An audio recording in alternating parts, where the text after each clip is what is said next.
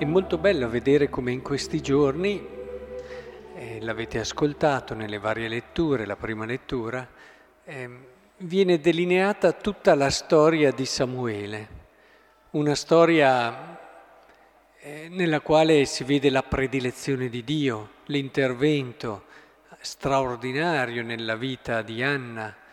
E, e come Dio abbia voluto, desiderato Samuele, gli abbia affidato tante missioni importanti, tanto che è diventato un profeta di riferimento. Quando infatti oggi abbiamo ascoltato arriva, gli vanno subito a chiedere la tua venuta, eh, è un segno benaugurante o meno. Però la cosa che mi colpiva è, oggi abbiamo visto Samuele, colui che ha unto il grande re Davide. E questo non so se anche a voi fa pensare che bello, Dio ha avuto così cura di Samuele, cioè in funzione poi di quello che sarà un altro grande, grazie a lui, che verrà unto. Cioè lo scopo e il senso che una persona ha nel cuore di Dio non è fine a se stesso, ma è per. Ognuno di noi ha una missione, è stato voluto da Dio, custodito, abbiamo ricevuto tanti doni per qualcuno, per qualcun altro. Questo non è vedere ognuno di noi in modo solo strumentale, assolutamente, è semplicemente ritrovare la verità di quello che siamo. Noi non siamo al mondo per noi stessi, è questo il bello. E tutte le grazie e i doni che Dio ci fa non sono chiusi per un nostro sentirci particolarmente bravi, ma sono per. Allora vorrei che pensaste, io per chi sono? Qual è lo scopo della mia missione, lo scopo del mio essere al mondo, che non è chiuso in me stesso?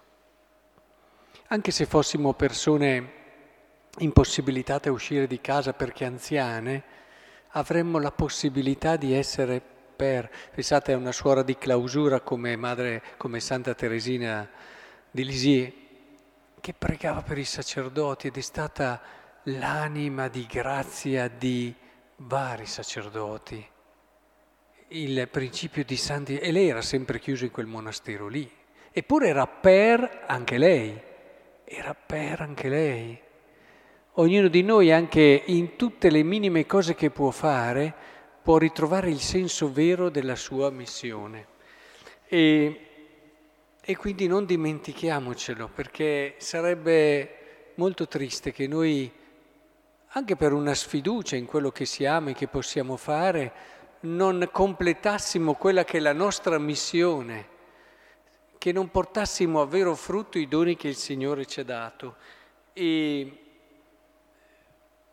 visto che non voglio dilungarmi, sul Vangelo vi dico solo questa cosa.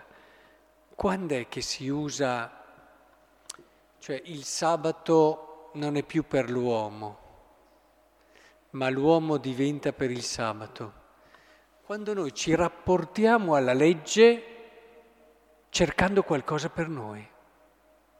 Logica accennavo anche prima. Cioè, guardate che ci si può essere molto osservanti e bravi, ma perché ci sono dei bisogni nostri di tranquillità, di sicurezza, perché abbiamo bisogno di sentirci a volte anche virtuosi, di compensare altri complessi che abbiamo, di inferiorità, allora ci comportiamo bene per questo, per quell'altro.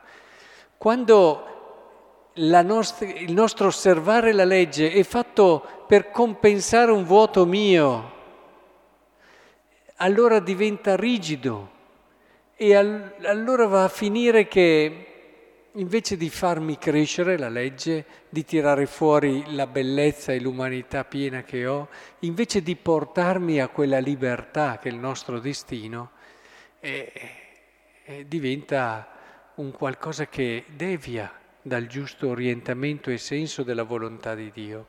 E allora vi invito solo a, a riguardare un po' il perché, il perché noi seguiamo la legge. Perché se la seguiamo con il giusto spirito di libertà e la vediamo in riferimento al dono, a questa missione di essere per qualcuno, allora ci accorgeremo che la legge è qualcosa di fantastico, di, di veramente umano e la scopriremo e la, e la gestiremo con libertà, con semplicità, senza dipenderne, ma scoprendo che davvero questa è la via migliore per vivere un'umanità così piena, così bella, così felice, perché è a questo che il Signore ci ha chiamato.